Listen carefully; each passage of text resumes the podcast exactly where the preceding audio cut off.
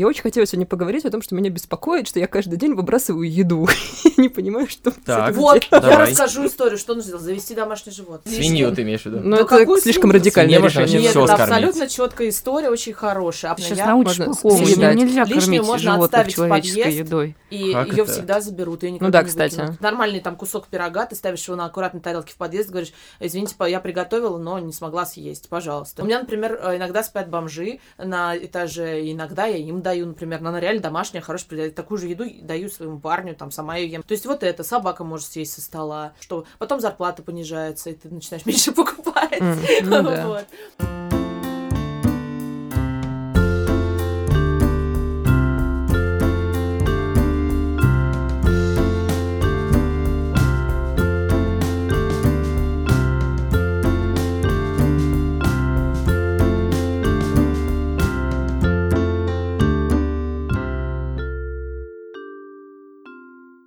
Салют, это подкаст Норм, и здесь Настя Курганская. И Даша Черкудинова. Сейчас, наверное, прежде чем мы начнем, я хочу рассказать одну маленькую предысторию. На прошлых выходных э, я пошла в боулинг со своими друзьями в торговый центр Афимол. Мы давно не виделись, э, встретились, отлично провели время, а потом пошли на фудкорт торгового центра есть какую-то шаурму. А мы купили еду, сели за стол, э, какое-то время разговаривали. В какой-то момент я немножко отключилась, стала там проверять какие-то сообщения в Фейсбуке, что-то еще.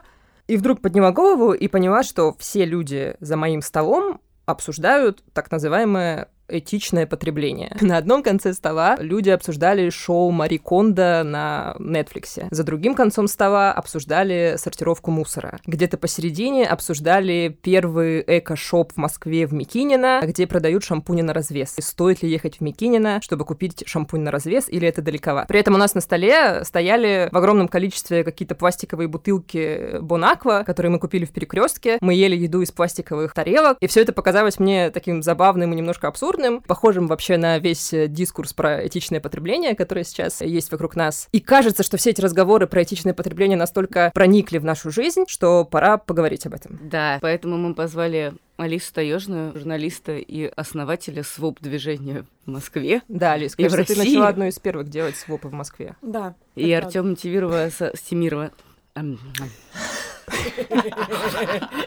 Ты не размялся. И Артема Тимирова, сооснователя кооператива Черный, этичного кооператива. Привет, Алиса и Артем. Привет. Привет. Будем говорить сегодня, да, про моду на так называемое этичное потребление, low waste life и вот это все. Возможно ли вообще выстроить свои отношения с вещами в каком-то этичном контексте? Или это миф? И что вообще мы об этом думаем?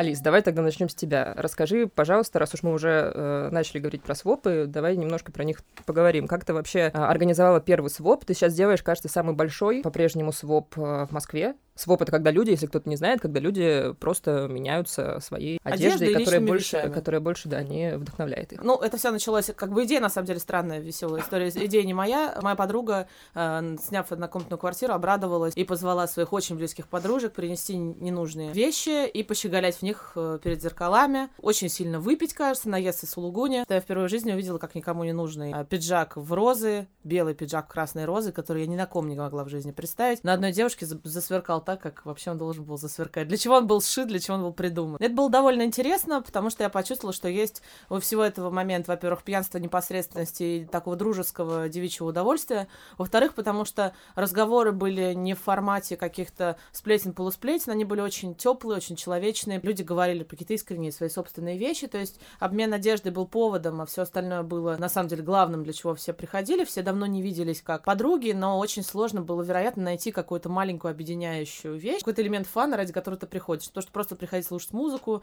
на вечеринке или просто Мгм. приходить выпивать, уже к чему-то обязывает. А здесь, в общем, это такой момент, хочешь включаешься, хочешь не включаешься. Было тогда человек 10. Я подумала, блин, какая хорошая вещь. И тогда я снимала кажется, очень-очень удобную, престижную квартиру с гигантским потолком э, с такой огромной большой комнатой, которая просто напрашивала, чтобы туда засунулось там человек 80. И начала раскачивать эту историю, и странным образом ко мне пришло с разных сторон, в хорошем смысле слова, прям вот я употребляю это слово, прилипло, налипло, налипло на эту всю идею просто огромное количество самых разных девчонок, но и не обязательно подруг-подруг, но в первую очередь их, которые были безумно счастливы привезти чемоданы с антресоли вещей, которые им никогда были не нужны или давно перестали нравиться, и увидеть, как вот живые, настоящие, красивые, смешные девушки с чувством юмора, с большой душой это начинают на себя носить, и ты видишь, что то, что ты не понимаешь, зачем оно нужно, другим людям начинает приносить пользу и удовольствие. И оно был год, когда это было? Ну, это было давно, это было, наверное, лет 6-7 э, назад, как-то mm-hmm. так. Тогда еще не, не было никаких разговоров про этичное потребление, это был какой-то импульс, как и все хорошее, что моя подруга, кстати, имя я не упомянула, копирайт идея, а, Нелли Гольман, как и многие хорошие вещи, которые люди придумывают сами для себя, которые им самим нужны, оно стало чем-то большим. Ну и потом, два года назад я провела специально большой своп на стрелке, в том числе для того, чтобы показать людям, что событие на 200 человек городское может быть человечным и крутым. Очень были многие люди на скепсисе, типа, где стрелка, где своп, что это будут за люди. В итоге пришло 270 заявок, по-моему, все эти эти люди выступили со сцены. И после этого я поняла, что город заболел, инфекция распространяется. Слава богу. Да, и после этого появилось какое-то огромное количество локальных свопов, да, появились да, да, мужские да. свопы, да. на которых я, например, видела Артема. Да, Артем, что ты э, принес со свопа с мужского, ты помнишь? Да, я принес э, прекрасную футболку и кофту. Футболку я все еще ношу дома, а кофту я потерял на пьянке в тот же вечер. Easy come, easy go. А, но глобально нет, своп это классно, было но до этого большого мужского свопа, который как бы был типа официальный, был своп в квартире, и после него мы просто хотели сделать большой нормальный своп, но так как э, я ленивая сука, которая ничего не успевает, то ребята сделали его без меня. И в итоге он был не в квартире, а в баре. Ну, потому что они рассчитывали, что, может быть, придет очень много народу. Но мужчины не очень активно, на самом деле, свопятся. Но у них вещей поменьше, прям Ну, во-первых, вещей поменьше, во-вторых, эм, хочется не, не знаю, может, скорее в мяч погонять или еще что-то. Хотя, с другой у меня было ощущение, я просто, кажется, как, я просто в 10 раз больше кроссовок, чем у меня. Пришла... вообще, в принципе. Да нет, нет, были ребята, у которых было очень много вещей, на самом деле, которые приносили и показывали, ой, это мне бывшая подарила, ой, это мне бывшая подарила, ой, это мне другая бывшая подарила. Ну и было понятно, что им хочется расстаться не только с этими вещами, но и с воспоминаниями. У меня просто, у меня было ощущение, я просто что-то тоже зашла на этот мужской своп, вот, который был этой весной, и у меня было ощущение, что там многие чуваки, они прям как будто бы ждали этой возможности выложить, значит, свои вещи, как будто им не хватало ее. Но, может быть, это было просто мое впечатление. Нет, нет, это тоже так показалось. Кстати, эта история про бывших, она очень смешная, потому что бывшие чаще всего не только мужчины и женщины друг другу партнеры, да, бывшие еще часто свекрови, младшие братья, матушка, которая решила тебя осчастливить на 8 марта. Этих вещей, правда, довольно много. В детстве, когда мне хотелось удивить родителей, я там дарила плюшевых оленят. Сейчас уже по-другому все устроено, тебе дарят тоже другие, может быть, более престижные, но такие же бесполезные вещи. И вот, и с ними все равно надо расставаться. Так что вот история того, что ты от части жизни эмоциональной своей как-то освобождаешься, или спокойно говоришь там, тетя, спасибо, охренительная комбинация, а потом несешь ее девушке, которая она реально нужна, потому что, ну, там были такие истории со сцены, типа, мне нужно устроить личную жизнь, там, фью, летят какие-нибудь там совершенно безумные а, э, сексапильные челки, вот это все. В общем, ты даешь вещи тому, кому они нужны, это правда другое ощущение.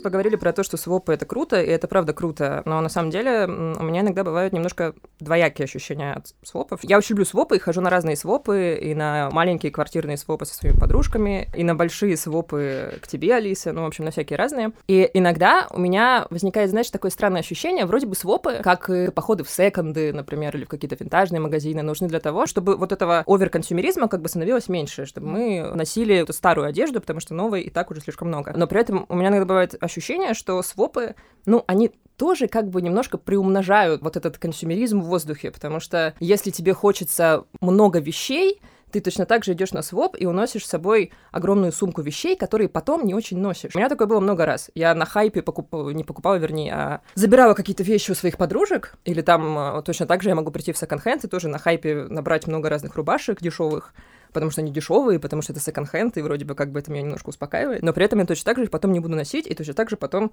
просто отнесу на следующий своп. Uh-huh. И вот это меня как бы немножко смущает. Сама идея свопа вроде бы очень клевая, но иногда она немножко трансформируется в полете. Да, это правда. А, на самом деле у меня лично есть прекрасный секрет, как с этим бороться. Так как я, в общем, часто хозяйка и ведущая свопа, я примерно всегда уступаю право на вещь другому человеку. Примерно всегда. Я очень Потому мало что вещей... уже присытилась. Нет, нет, нет, я вообще очень мало всегда забирала вещей со свопа с самого начала. Всегда хочется, чтобы другому было лучше, чем тебе. Это какое-то странное чувство. И оно приятное очень. Ты себя чувствуешь этого лучшим человеком. Вот. Э, и я очень с самого начала, с первого свопа, я регулярно уступала вещи. И продолжаю уступать все сильнее, сильнее, сильнее, сильнее, потому что уже очень хорошо за время походов на свопы научилась прикидывать, во-первых, это правда смешно, но не только размер груди, попы, ног всех-всех и рост всех участниц происходящего, но и внутри в 3D моделировать на ком что будет смотреться лучше. И чаще всего я это применяю на себя и понимаю, что вот, например, это даже если подойдет, носить не буду, то есть где-то в голове это все происходит. Со многими людьми я знаю, что по-другому это работает. Про консюмеризм поинт очень правильный, но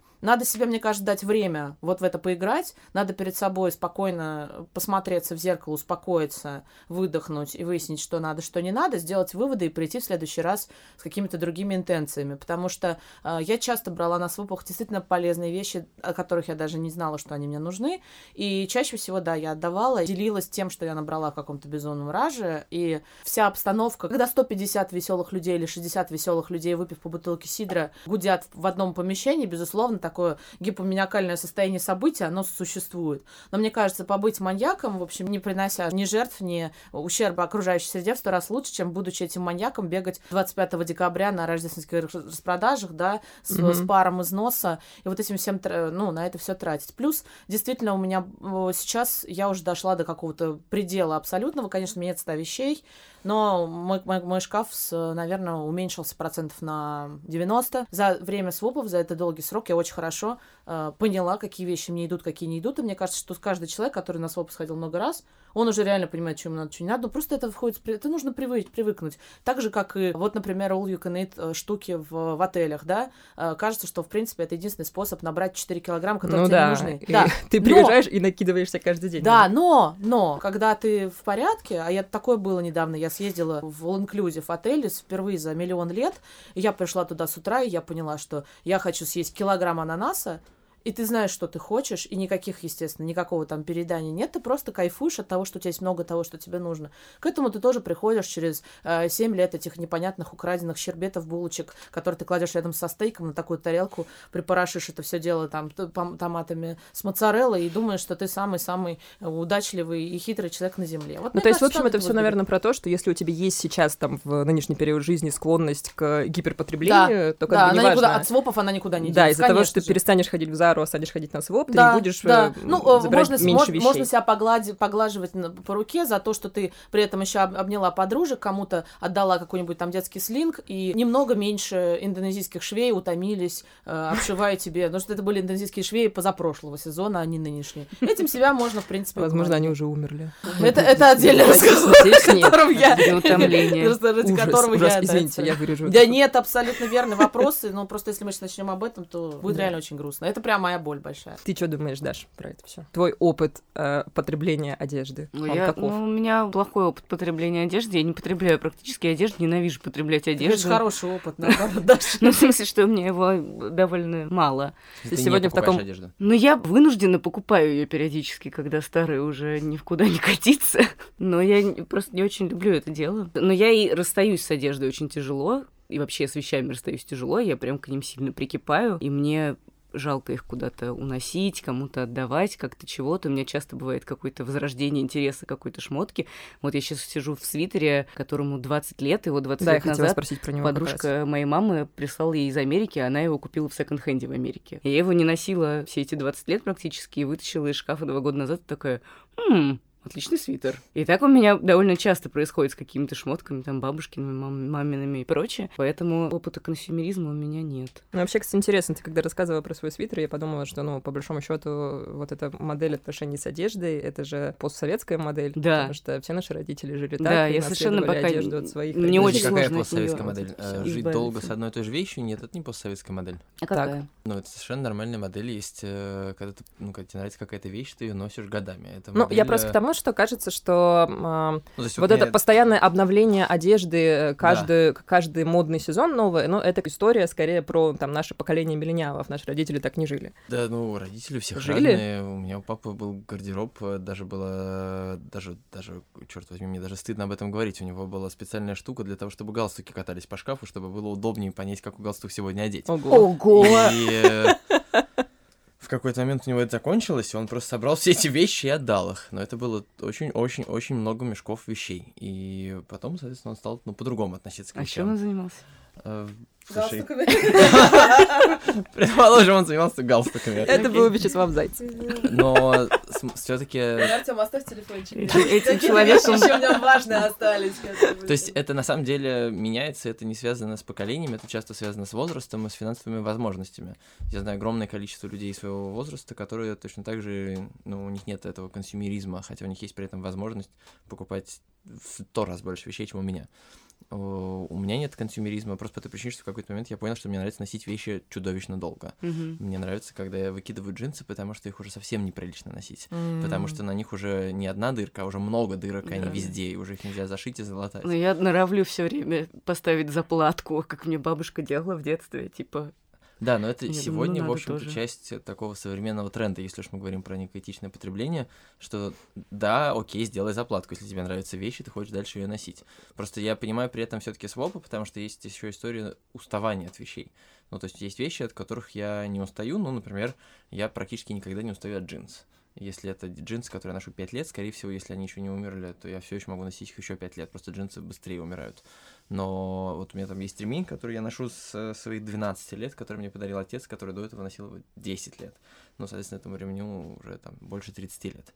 Я ношу его 17 лет, и мне, в общем-то, в кайф. Я продолжаю его носить, и думаю, что буду носить его еще долго-долго-долго. Когда он придет в негодность, то, скорее всего, я просто эту же пряжку использую для того, чтобы сделать какой-то другой уже не кожаный ремень, потому что этот кожаный. Но все-таки история про свопы, и то, что ты сказала, такое ощущение, что у тебя есть такое, знаешь, неприятное чувство, что вроде бы это так хорошо и этично, но вообще-то мы же все еще такие же консюмеристы. Но если предположить, что все эти люди не покупают вещи, то эта модель прекрасно работает. Тебе надоела вещь, тебе надоел твой образ, ты можешь его быстро поменять, и при этом не приносить никакой вред ни окружающей среде, ни людям, которые все это производят, ничего. Я быстро дополню. Мгм. Очень часто на свопе происходит следующее. Происходит примеривание на себя какого-то образа и осознание, что он вообще не про тебя. Например, ой, мне кажется, мне так идет платье 50-х. Нет, ни хрена оно тебе не идет. Ты его надеваешь, смотришь, что оно не твое, на всю жизнь забываешь об этом. И у тебя есть момент прожить за там 2-3 минуты примерки какие-то миллион сценариев, которые ты мог бы прожить в примерочных, купив себе что-то в запале. Ты просто запоминаешь, что есть вещи, которые тебе не идут, есть вещи, которые тебе не нравятся, впечатываешь это себе в подкорку и дальше живешь спокойно с Ну, ощущением того, что ты разобрался. Самое главное, что на свопе ты можешь эту вещь взять, если все-таки ты в запале решил, что нет, ты женщина из 50-х.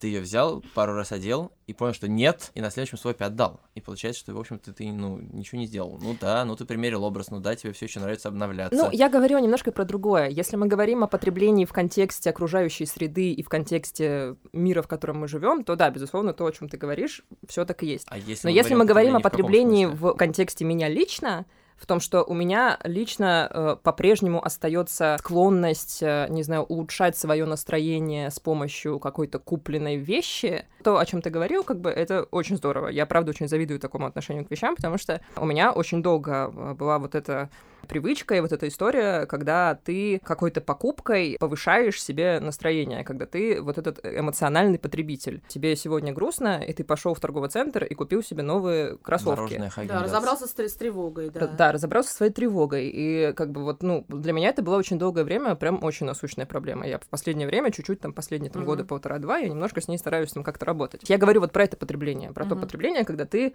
точно так же набираешь какую-то кучу ненужных себе вещей, приносишь себе, а потом ты смотришь программу Мари Кондо, сваливаешь эти вещи в кучу и думаешь, где же я их набрал-то? Да, Вот- нет, я вот очень хорошо про это. понимаю эту дилемму. Я в, в свое время с этим тоже работала. Я себя лечила тем, что а, набирала вещи в виртуальную корзину и ничего не покупала. Я их туда накладывала, возвращалась к Ой, виртуальной так делала, корзине да. через 6-7 дней, понимала, что мне эти вещи не нужны нахрен, ну и через какое-то время, как у собаки Павловой, как бы Ну, То есть это меня- просто типа отложенная покупка. Да, это не то чтобы покупка, я просто х- хотела понаблюдать свое отношение к этим вещам с прошествием времени. И когда я раз 10 сделала этот э, виртуальный сеанс, я поняла, что это вообще не про одежду, а про другие Это вещи. правда, Сделала да. просто какие-то выводы. И теперь, если мне хочется... Вот, например, недавно я залезла и купила виртуально на 7 тысяч какого-то безумного нижнего белья. Ну, оно должно было приехать через три недели, и я так внутри себя успокоилась, что, в общем, в целом оно мне не то чтобы нужно. И я не стала его покупать, я просто к нему возвращалась, думала, ну, как интересно. Ну, как-то все, это перегорело, отбыло, потом после овуляции начался другой период моей жизни, и как бы уже потребность в белье была не такой сильной. Ну, в общем, как-то так это работает.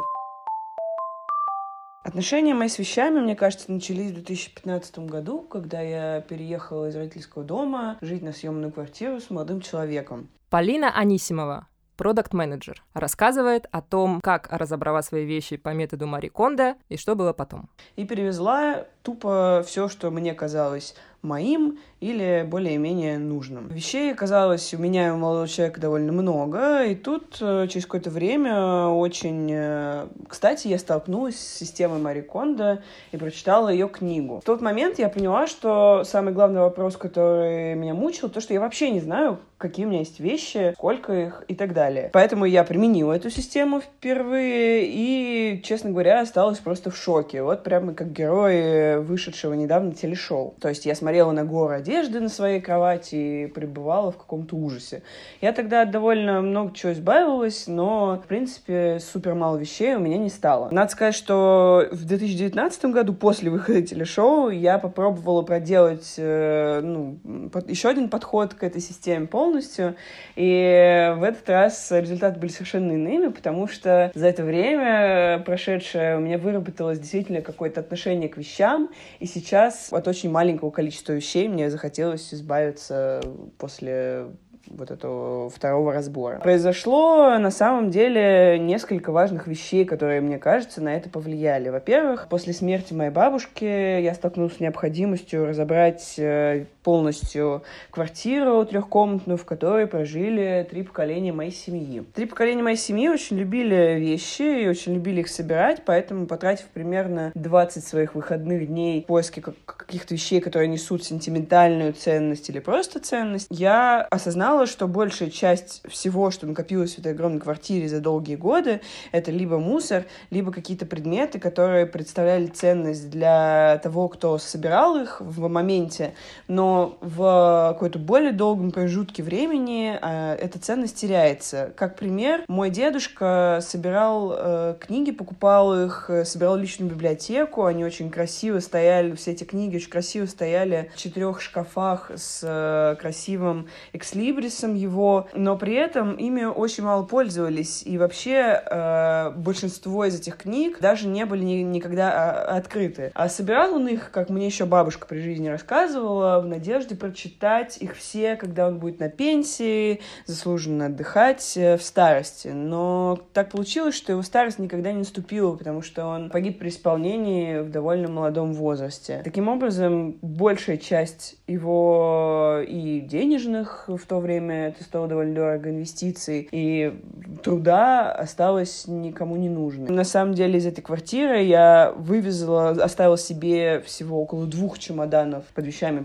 не только одежду, разумеется, а вообще все, что было ценно, и фотографии, и архив, и какие-то минимальные штуки из одежды, а все остальное я вывезла такой проект свалка, куда ты привозишь вещи, и они их потом реализуют и отдают некоторый процент э, денег от реализации на благотворительность. На самом деле этот опыт убедил меня в том, что мне очень важно, чтобы после меня осталось как можно меньше вещей в целом. И все вещи, которые после меня останутся, мне бы хотелось, чтобы несли какую-то э, ценность э, в плане того, что рассказывали обо мне, о том, что меня волновало, занимало и так далее. Вторая вещь, которая, мне кажется, очень повлияла на мои отношения с вещами, это то, что в прошлом году я впервые стала жить одна. И я поняла, что на самом деле на повседневной основе мне нужно сильно-сильно-сильно меньше вещей, чем было у меня до этого.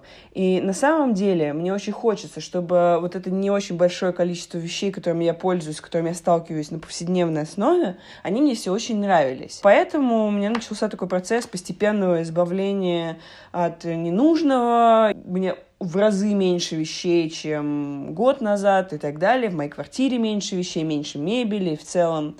И замена вещей на какие-то, которые мне больше нравятся, мне с ними более приятно, не знаю, работать, обращаться, э, для меня это как-то вошло в привычку избавления от ненужного. Количество вещей постепенно уменьшается, а те, которые остаются, я, может быть, э, как-то улучшаю, меняю и так далее. Для меня в целом сейчас очень важно быть гибкой, поехать в путешествие ли, переехать ли и так далее. Но также прямо сейчас у меня есть дом, и для меня уют в нем это как раз, когда в нем все вещи мне очень нравятся, и мне комфортно их количество, то есть нет чувства переизбытка.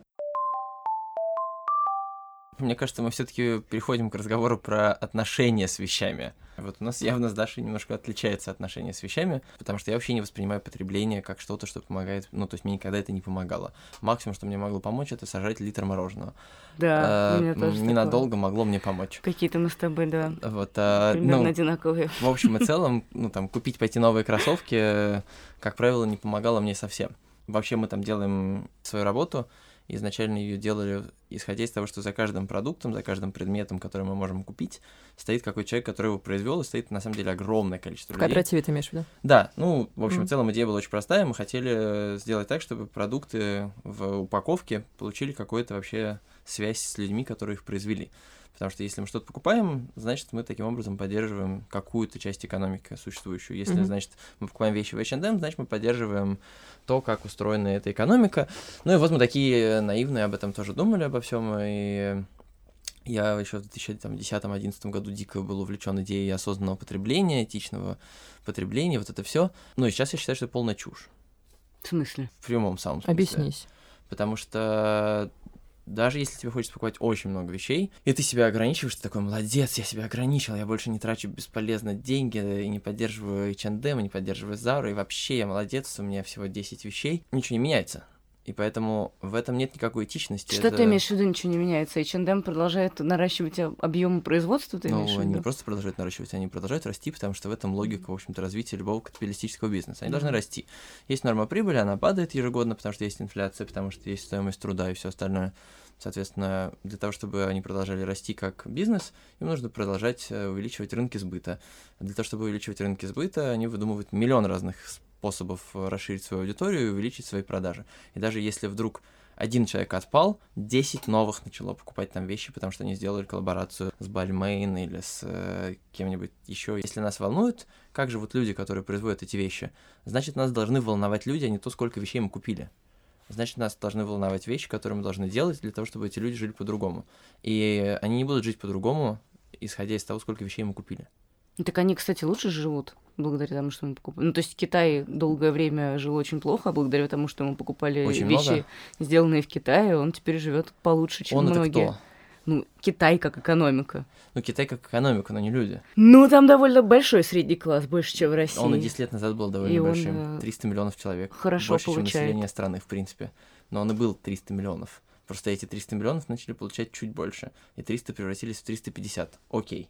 Но еще есть 800 миллионов, которые живут в говне, так же, как они жили в говне. Если мы верим в историю про то, что чем больше мы потребляем, тем больше развиваются экономики, ну здорово, классно, Нет, да. слушай, смотри, ладно, люди, дети, понятно, там, допустим, э, варианты с э, рабочими, но Да. смотри, ткани, обработка ткани, Да. перекрашивание тканей, э, утилизация, все эти швейные процессы, допустим, да, если касаться только одежды, а то же самое с едой, повлиять на ко- количество на это мы же можем, то есть мы можем не брать еще одни синие джинсы, и таким образом синей краски будет израсходовано меньше, вылета в, в океан будет меньше, Мгм. что-то или нет. Ну вот, Ну, несмотря пойти на тренд на этичное потребление, на джинсы. 20 миллионов тонн в год производство полиэстера растет каждый год. Вот это, об время. этом и речь, да, но я к тому, что, ну, сейчас просто не, не то критическая, не такая критическая масса этих людей, которые начали жить вот этим ну, новым образом жизни. А мне кажется, мало. здесь это ни при чем. Ну, то есть, Мне э, кажется, сколько ты не начни сортировать мусор, не покупать одежду и так далее, корпорация все равно произведет больше и больше и больше, и ей все равно, она просто выкинет это все на помойку. если это Ну, тут еще есть очень важный момент, что тренд на этичное потребление уже стал частью Да, это бизнес-модели. понятно, Да, то есть Nike, который продает больше и больше кроссовок и говорит о том, что ребята, сдавайте нам свои кроссовки, мы переплавим их и сделаем баскетбольные Мгм. площадки для детишек. Вау, очень этично. То есть, ребят, купите еще пять пар кроссовок, а старые пять пар сдайте, мы их э, превратим в покрытие для спортивных площадок. Это про... Я И совершенно с это, и тобой это как бы, ну, преподносится как что-то этичное. Там, я не знаю, там в Тесла сделали вместо кожаных э, кресел э, кресла из синтетической кожи. Синтетическая кожа делается из нефтепродуктов. Да, да, Ну, то есть это... да, При этом понимаю. потребитель покупает, потому что это же этичней, это же, ну, типа, Не, никого ну не, хорошо, убили. давай мы все-таки обсудим это в, катего- в мире людей, ко- которые знают, что э, синтетическая кожа не лучше, чем обычная Их кожа. А нет. вот двинемся Этих дар- людей, дальше. их- этих людей очень мало. Ну И, вот. соответственно, от того, что этих людей очень мало, даже если их станет много, людей, которые... с- Таки, смотри, ну, условно, предположим, есть какая-то идея, которую знают 100 человек. Мгм, Эти 100 человек вдруг резко хотят, чтобы их стало тысячу. мгм, Они начинают об этом активно говорить. мгм. Благодаря тому, что они об этом активно говорят, людей, которые знают, действительно что-то знают, становится тысяча. Мгм. Но вместе с этой тысячей еще становится 100 тысяч людей, которые что-то слышали и которые теперь уже готовы за эту идею чуть-чуть доплатить, чтобы купить, пойти вещь, которая этична. Мгм. Они даже не разберутся в этом до конца, но они услышали, они знают, что есть такая проблема, но они не относятся к этой тысяче человек, которые знают эту проблему очень детально. Мгм. Они просто слышали, там Логично. где-то прочитали в каком-то журнале, на сайте, а потом Nike э, увидела, что вот уже есть тысяча очень громко кричащих людей, которые создала уже эти 100 тысяч потребителей. И говорит, ладно, сейчас мы подождем, когда 100 тысяч превратятся в миллион, и выпустим линейку каких-нибудь суперэтических кроссовок. Так, хорошо, какой есть вариант, кроме как не пи***ть? Да, что мы можем сделать все-таки? Очень Я просто какая-то помню- фаталистская такая Да, как бы, у нас- картина подкаст, мира. подкаст зря вообще, на минуточку. Кстати, вообще хорошее название, подкаст зря. Подкаст зря, кстати, хороший, да, мне нравится подкаст зря. Ну, на самом деле, это же просто вопрос того, чего мы хотим. Если мы хотим, чтобы мы чувствовали себя лучше, Нет, мы хотим, чтобы мир стал лучше. да нет, мы все хотим, чтобы мир стал лучше, именно потому что мы хотим, чтобы мы чувствовали себя лучше, потому что Мне кажется, это какая-то очень эгоистичная позиция, считать, что ты маленький человек можешь сделать так, чтобы мир стал лучше. И даже, Меня- и даже то, что ты считаешь, что человечество просто как сущность может сделать что-то и как на что-то повлиять. Но Это это, все равно как... Но мне кажется, это очень какая-то нарциссичная позиция, да, потому что человечество, Guilty. с- сколько ему миллионов лет, очень мало по сравнению с Вселенной, даже по сравнению с земным да, шаром. ну, человечество может сделать свою жизнь лучше, жизнь человечества. Свою может, Вот, да. без сомнений, потому что, ну, человечество уже много раз это делало, делало и хуже, и лучше. Ну, мы уже видели всякие разные ситуации в 20 веке, когда кто-то вот так вот бац, и пять лет проходит, и мы все живем в сильно худшей ситуации. Или живем в каком-то новом прекрасном мире. Я искренне считаю, что если мы хотим, чтобы вот мы ощущались, что мы что-то делаем, и что благодаря нашим поступкам что-то меняется, то для начала мы, конечно же, должны все-таки поставить себе четко озвученная цель. Мгм. Если наша цель, чтобы люди покупали меньше вещей, это одна история, она вообще не про людей, она про экологию, она там про еще что-то, потому что глобально, если мы вот просто представим себе на секундочку, что 10 миллионов человек вдруг резко стали покупать в 100 раз меньше вещей, чем они покупали до этого. Мгм. Это огромное количество рабочих мест, которые больше нет. Это огромное количество денег, которые больше не распределяются, которые вообще не поступают в федеральный бюджет, апокалипсис. и все остальное. Это на самом деле очень Мгм. существенно скажется на экономике. Мгм. Соответственно, таким образом мы при этом действительно можем снизить эффект на окружающей среде, но мы сделаем жизнь людей, которые были вовлечены в эти производства, сильно хуже. Так, окей. И тут, в общем и целом, мы переходим к тому, что если это отношения с вещами и, ну, там, с природой, то это история вообще не про людей. Если это отношения с людьми, то мы сразу переходим к разговору о политике.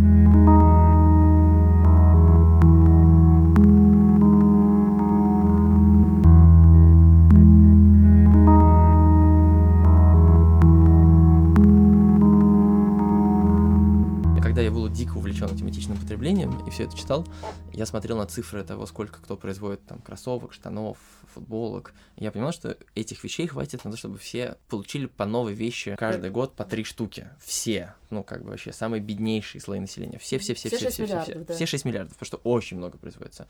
Но при этом люди там не доедают, люди не имеют одежды. В общем и целом здесь очень простая причина. Ну да, это очевидно. Да, что все просто э, хотят заработать, производители. Да, золотой и- миллиард ходит с пятью парами кроссовков. Ну Не с да. пятью, наверное, а с А Луи 50. Виттон э, но- уничтожает одежду, которую не раскупили. Помню, недавно был какой-то скандал про какой-то большой бренд, что они, хотя говорили, что они на самом деле там типа все перерабатывают, что они да, тоже его было уничтожали. Потому что так было правильнее с точки зрения там каких-то типа бизнеса, складских остатков, расходов на, скл... на хранение. Ну, да короче, что Владимир Путин недавно объяснил, почему он уничтожает запрещенку. Запрещенку. Да, Ну, как раз поэтому говорит, ну, Похрюкиванием. понимаете, экономика. Ну да, понятно, экономика. В этом смысле, ну как бы, если мы хотим просто быть этичными, потому что нам так легче, потому что, ну это как с протестом, да, я выхожу с плакатиком на улицу, потому что мне так легче, я, я хороший, я храбрый, я вышел на улицу, или потому что я хочу что-то изменить. Если я выхожу с плакатиком, чтобы чувствовать себя храбрым, честным самим собой, это одна ситуация. А если я хочу что-то изменить, то это такая какая-то работа, участие в какой-то деятельности постоянной. То же самое здесь. Если я покупаю меньше вещей и думаю, что это что-то изменит, это одна ситуация. А если я покупаю меньше вещей и при этом я действительно хочу что-то изменить, то значит я буду не только думать об этичном потреблении, о своем там экологическом следе, но при этом еще буду что-то делать для того, чтобы изменилась То есть ты намекаешь система. на то, что надо идти в политику и... Ну да, надо- вообще-то. ну, Я намекаю на то, что, как бы, в принципе, без участия в политической жизни все это не имеет никакого смысла. Если мы можем как-то покупать меньше вещей, но, скажем, знать, что эти вещи будут произведены полностью в этичных условиях, окей, здорово, давайте это делать. Но надо просто не находиться в иллюзии, что это что-то Ну, меняет. да. Я сегодня просто прочитала кажется- утром, сегодня прочитала утром новость про то, что в государстве, если бы даже записала это название, Вануату, это где-то на границе с Австралией, запретили пластиковые пакеты. Ну, вернее, не пластиковые, как это называется? Потому целлофановые. что они видели всего два таких пластиковых пакета. Да. Решили подальше запретить. И потом я погуглила, оказывается, что пакеты запретили уже в Китае Да, еще да. в каких-то двух странах. Ну, я не знаю, что с Но в пакетами. но Великобритании классическая запретили история. трубочки пластиковые для Да, коктейлей. да. Ну да, но история про то, что ты Вот это может помочь доставку. нам? Ну, может. наверное. Мне, мне, мне кажется, вообще, э, ну, Артем фаталист, я тоже фаталист, и мы с ним абсолютно одинаково думаем, но мне кажется, что иногда можно выйти с плакатиком, постоять, почувствовать себя лучше, а потом подумать, блин, а вдруг есть какой-то следующий шаг и задуматься. То есть, как бы это может быть ступенька к чему-то, это может быть, можно так и остаться на этой ступеньке, можно воспринять ее как что-то большее, и я, например, знаю огромное количество людей, которые, а, занимаясь гуманитарным, не гуманитарным, а вот этим трудом по э, сбору как раз вещей, передаче их кому-то, внезапно узнают, что есть благотворительные организации. Ну, то есть не просто через вещи э, это делать, да, а используют это как точку входа в какой-то другой мир. То есть это для тех людей, которые к этому готовы, может быть началом какого-то очень интересного пути, о котором они сами еще не догадываются. Конечно, не все модницы, которые хотят быть одеты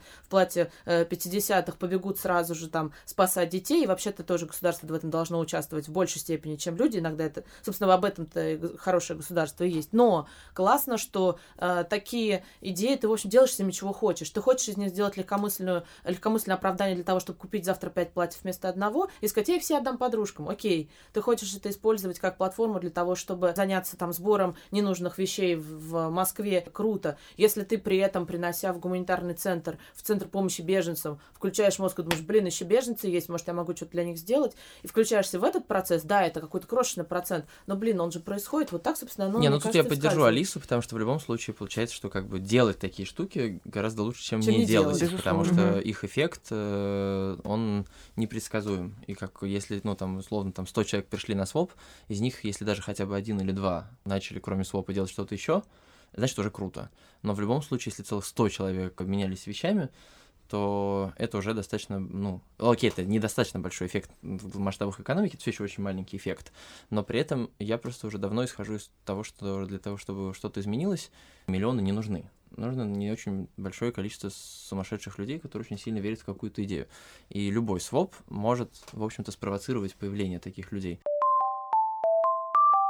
Ну, все началось, конечно, с вопроса о наших мусорных полигонах. Лариса Петракова, владелица первого экологичного магазина Zero Waste в Москве. Вещи там продаются без упаковки. Меня эта тема волновала. В общем, меня в целом тема экологии волновала. Но когда начались проблемы с отходами, я начала просто пытаться разобраться, почему, что нужно делать с этим.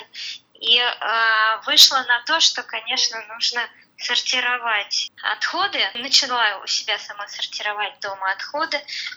А, Какое-то время это делала, поняла, как это сложно вообще. И вот в какой-то момент я случайно узнала о таком движении, как Zero Waste, и была немножко в таком шоке от этого, от того, что ну, нужно не думать не о том, как утилизировать отходы, как их переработать, а просто ну, не производить их изначально. Вот. И, ну, я, конечно, начала в свою жизнь э, пытаться как-то воплотить э, вот эти принципы Zero Waste. И Мгм. какое-то время э, ну, жила вот так вот и поняла, что вот нужен какой-то один магазин, в который можно было бы прийти и купить вот, ну, в основном те продукты, которые сложно найти где-то еще.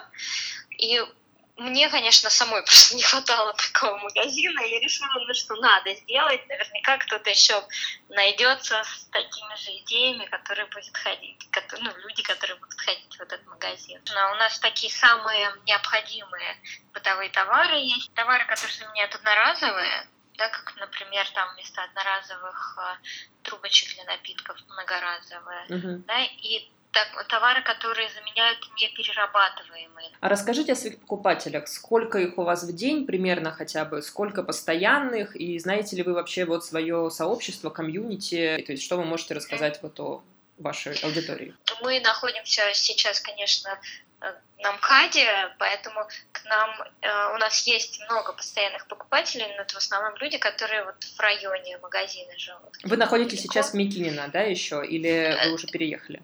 Э, Мы вот в начале марта переедем Ага. на Х- Дмитровскую. Вот, поэтому пока что это люди, которые рядом а, с Микинино зав- живут в том районе, и это постоянные наши покупатели. Ну, в основном это а, молодые люди, которые хотят вот более осознанный образ жизни вести. Сейчас у нас вот после Нового года а, стало больше покупателей, было где-то около 300 человек в месяц. Мгм. Сейчас, наверное, будет 400, может, 450. А какие Да. товары самые популярные, что чаще всего покупают? Ну, если говорить про еду, то это самые обычные товары. Мгм. Гречка, сахар, там, макароны, печеньки. Если говорить про не еду, например, у нас популярны менструальные чаши, их мало где можно в Москве вживую увидеть, потрогать, пощупать. Конечно же, мешочки всякие разные для, для покупок, э, эко-мешочки сетчатые, из хлопка. Очень э, популярные трубочки многоразовые, что для меня тоже интересно Мгм. было. Прибыль э, зависит от месяца, да, какие-то месяца есть хорошие, какие-то не очень. Вот, но в целом пока особо приносит магазин. Мгм. Вот. Я и не рассчитывала на то, что он сразу будет приносить какие-то большие деньги. Понятно, что это что-то вообще новое для Москвы. На Zero Waste там за один день не перейдешь, и это такая мысль, к которой нужно привыкнуть для начала. К тому же мы находимся не в центре. Но мы уже сейчас на какие-то хорошие показатели начинаем выходить. И в целом видно, что эта тема интересна. Как бы такой магазин в Микино, конечно, был такой как тест, да, то есть попробовать, посмотреть, интересно это людям или нет.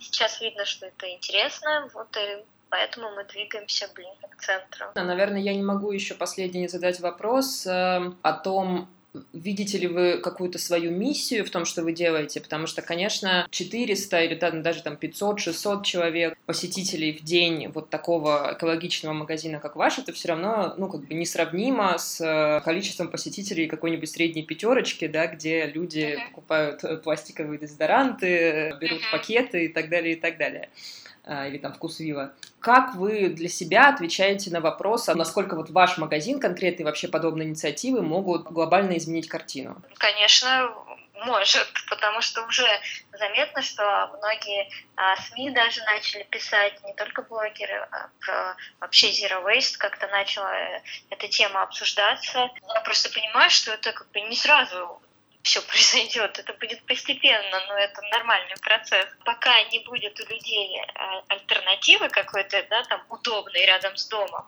в виде там другого магазина, да, то люди не будут просто этим заниматься. Если будет такой магазин, покупатели будут ходить туда. А пока это все не развелось, ну вот это так обстоит. Через какое-то время, может быть, это будет лучше. А вы сортируете мусор все вообще? Нет, я Нет, не я сортирую. тоже не сортирую. тоже. Я перестала сортировать, после того, как я увидела, как э, КАМАЗ просто сваливает в одну кучу вот эти пластиковые бутылки, которые я даже честно мыла одно время, там вот эти всякие По-моему, классическая Ну, я могу сказать честно, что когда я жила в странах, где сортируют мусор, конечно же, я сортировала, потому что это было... Потому что на тебя действовала среда. потому что у нас Потому что там штрафы огромные. Нет, нет, нет, нет. Вообще штрафы меня мало в жизни волновали. Нет, у нас был дом на 6 домохозяйств, и это настолько естественно, и просто, и понятно выглядело, универсально. И так легко казалось, что я переучилась примерно за две минуты Мгм. это делать автоматически. Я поняла, что... а, и я- это был Кембридж, пахло лесом, ходили олени, и я понимала, что если я вот это делать не буду, возможно, оленей-то и не будет. Ну, то есть Мгм. это все настолько идиллически, что ну не надо там срать просто. Я скоро аккуратненько переучилась за две минуты. Э, Дело не в том, что в Москве нет оленей на самом деле. Тем А, более, что есть лоси. Лоси, есть да. лоси, да. Вопрос в том, что в ситуации муравейника, если ты живешь в домохозяйстве, где вы все друг друга знаете как-то подстрахуете друг друга, так проще. Но ситуация, например, с многоэтажным домом, в котором я живу, там, 8, там 90 квартир, и сами понимаете, да, порядка Мгм. там нескольких сотен людей. Там очень сложно чувствовать эту коллективную ответственность. Именно поэтому, когда э, говорят про развитие городов и вот этого многоэтажного строительства на окраинах, как раз э, страшно не то, что очень много строят, хотя это там и там воздуха на всех не хватит. Нет, страшно то, что растет отчуждение, и общая ответственность размазывается, и нет одного, недостаточно одного старшего подъезда ответственного, да, для того, чтобы всех воспитать, делать какие-то Мгм. более правильные вещи. Вот это, мне кажется, важная проблема, в том числе со свопом связана. Пока это горизонтальная легкая небольшая вещь, и ее легко управлять, там все на одном настроении. А если это становится вот этим, да, тогда трудно. Несколько лет назад мне пришлось достаточно глубоко закопаться в мусорную тему. Олег Хохлов, журналист. Я тогда работал в журнале «Деньги», вел рубрику про то, как где-нибудь в мире кто-то максимально эффективно разобрался с очень сложной проблемой, которой мы в России не знаем, как даже подступиться. О борьбе с бытовыми отходами я решил рассказать на примере Берлина. Это достаточно большой город, в котором более 80% домохозяйств добровольно сортируют свои отходы. Всего в Берлине, я думаю, примерно 3,5 миллиона жителей. Немецкие мусорщики любезно согласились ответить на мои вопросы, пустить меня вместе с фотографом на все основные объекты. Издательский дом «Коммерсант» отправил нас в командировку. То, что мы увидели, нам очень понравилось. Все устроено логично и четко. Начну с того, что меня удивило больше всего. Если послушать российских экологов, например, из Гринписа, может сложиться впечатление, что почти весь мусор — это драгоценное сырье, которое можно использовать в производстве чего угодно. Поэтому сжигать его ни в коем случае нельзя. В Германии ни о чем подобном никто не слышал. Центральный элемент э, мусорной инфраструктуры — огромный мусоросжигательный завод в северной части города, рядом с э, Олимпийским стадионом. Он по мощности совсем немного уступает трем московским заводам. Я думал, что хотя бы в местном Гринписе мне на этот завод пожалуются. Но нет, Экологи сказали то же, что говорили чиновники и муниципальщики. Мусор — это никакое не ценное сырье, это реально мусор. Ценность э, есть только у металлолома. За него вы, да, можете в итоге выручить больше денег, чем потратите на сбор и переработку. Но на других видах э, отходов заработать невозможно. Соответственно, задачи как можно меньше потратить. И вот как эта задача решается. В большинстве берлинских дворов, ну, многие об этом знают, можно обнаружить э, 5-6 пластиковых контейнеров емкостью до 1000 литров. Самый большой контейнер черного цвета. Туда выбрасывают несортированные отходы. В принципе, можете туда выбросить все что угодно. Вас за это не оштрафуют. Более того, если вы просто на улице оставите, ну, допустим, диван или холодильник, вас и за это не накажут. Ну, если не поймают сразу. Штраф заплатят власти района. Почему тогда берлинцы заморачиваются сортировкой? Во-первых, немцы, как известно, дико сознательные. Наверное, это отчасти еще связано с пропагандой. Все-таки у них зеленые были во власти долгие годы. Эта сознательность проявляется и в том, что э, для сбора сложного мусора от батареек и рентгеновских снимков до, не знаю, унитазов и велосипедов в городе, где есть специальные станции. Туда нужно доехать. Я был на нескольких, везде очередь. При том, что там с вас берут деньги, пускай и небольшие. Вторая причина все-таки финансовая. Бытовыми отходами в Берлине заведует специальная муниципальная компания. Ее деятельность регулируется законом, согласно которому эта компания не может быть прибыльной. Соответственно, чем больше она заработает денег на продаже сырья переработчикам и там разными другими способами, чем больше она сэкономит на топливе, переработка органических отходов обеспечивает газом половину берлинских э, мусоровозов, тем меньше будут тарифы на вывоз мусора для жителей. Когда я во всем этом разбирался, в среднем получалось что-то около 100 евро в год на домохозяйство. И третья причина, она связана со второй. Люди понимают, что в этой мороке с контейнерами реально есть смысл. Есть возможность сделать мир э, чуточку лучше. Потому что весь мусор, который можно переработать и при этом не разориться, он будет переработан. А не как в Москве, где даже сортированные отходы из разных э, контейнеров часто смешиваются в одном мусоровозе и оказываются на одной из свалок за пределами Москвы и уже даже, наверное, Московской области. В итоге получается, что примерно половину бытового мусора Берлин сжигает половину или, может, чуть больше перерабатывает. В сжигании, правда, тоже есть элемент переработки. Вырабатывается пар, который обеспечивает электричеством 10% домохозяйств, или даже чуть больше. А вот свалок и полигонов в окрестностях Берлина почти что нет. В отличие от мусоросжигательных заводов, свалки — это действительно страшное зло. Большинство закрыли как я понимаю, лет 15 назад. И с тех пор рекультивируют это очень долгий процесс. Не знаю, мне кажется, в этой системе нет очевидных изъянов. Нам следовало бы скопировать ее целиком. Когда я приезжаю в Европу к своим друзьям, мне не нужно даже переключаться. Но это настолько естественно, что ты быстренько что-то поласкиваешь, убираешь это в один пакет, mm-hmm. а это в другой пакет. Есть в Москве просто сейчас есть такое количество вот этих всех сомнений. Ну, мы все видели эти мусорки, в которых на mm-hmm. самом деле, ну, там внутри один бак и все остальное, что у нас есть миллион сомнений, типа, зачем мы это делаем? Ну, как бы, зачем мы будем тратить на это время? Просто потому ну, что... Ну, очищаем совесть. Бы, для очищения совести. При этом, если бы мы хотя бы знали, если бы это была прозрачная, понятная штука, куда это вообще все протекает, я уверен, что гораздо больше бы количество людей включались. Ну, я знаю, там, я есть ну, а ты думаешь, что общие, это которые государство там, нам должно поставить? Я вообще считаю, что государство нам ничего не должно, мы uh-huh. проживем без государства. Да, и... это Под запись. Ну, как вот Андрей Лошак написал когда-то текст, который так назывался «Проживем без государства». Я считаю, что это все еще очень актуально, и сейчас особенно актуально, потому что есть ощущение, что то, как мы видим свою жизнь и развитие в этом городе, в этой стране, немножко отличается от того, как э, видит нашу жизнь и развитие города и страны государство. Поэтому если есть возможность взаимодействия, в смысле, что давайте там напишем миллион заявлений, у нас поставят эти там контейнеры для раздельного сбора мусора, зашибись, надо это делать. Если маленькие инициативы плодились бы, то все бы это, может быть, начало работать, если бы своп проходил в каждом районе, условно говоря. Так он уже они... проходит. Свопы, на самом деле, стали супер распространенными. В этом смысле, там, наверняка... Но они распространены именно за счет идеи интимности. Идеи да. того, что это тувка ну, там, в районе 10, для жителей 15, района, на 15 человек или там на 60. Но что это не фестиваль свопов Российской Федерации. Вот в этой ситуации, мне кажется, начинаются проблемки. Вот. А и за счет от этого доброго дружеского, дружеского, все-таки дружеского, искренне дружеского. Они в смысле, мы вам тут создали дружеское ощущение Гинза Project. Нет, не такого дружеского. Нормально? Я считаю, что все локальное имеет смысл, его надо делать. Если человек хочет пойти и сделать какую-то ерунду во дворе, потому что ему просто хочется, и он считает, что это кому-то будет нужно здорово, надо идти и делать. Мне раньше, как всегда, было сложно делать что-то такое, что не связано с там, карьерой, коммерческим чем-то еще. Ну, мне казалось, что если уж ты делаешь что-то не только для себя, а в это вовлечены еще другие люди, надо все вначале очень четко продумать. Очень четко продумать и потом уже сделать. Ну, я, понятно. проанализировав там последние свои шесть лет понял, что когда я так делаю, я ничего в итоге не делаю, потому что, ну, ты закапываешься в продумывание этих деталей, и в итоге ты остаешься наедине с этой идеей, и она не обретает э, никакой телесности, mm-hmm. она не воплощается в жизнь. И сейчас, ну, там, весь прошлый год я практиковал такую штуку, что если вот я что-то придумал, пожил с этой неделей, ну, идеей там хотя бы там месяц, и она мне все еще зудит, то я просто делаю. Что-то захотел, пошел сделал. Если это тем, ну, связано с тем, чтобы улучшить свою жизнь или чужую, или районы, или подъезда, Короче, мы решили, что имеет Сериал смысл. оптимисты, все. Оптимисты. Надо кончать. Это был подкаст Норм, мы говорили про этику и вещи. И консюмеризм. И у нас в гостях были Артем Тимиров и Алиса Таежная. А здесь была Даша Черкудинова. И Настя Курганская. Подписывайтесь на наш канал в Телеграме, на нашу группу в Фейсбуке. А, да, слушайте на наш Инстаграм. И, и, и любите. Все, да, всем пока. пока, до скорых встреч. Класс.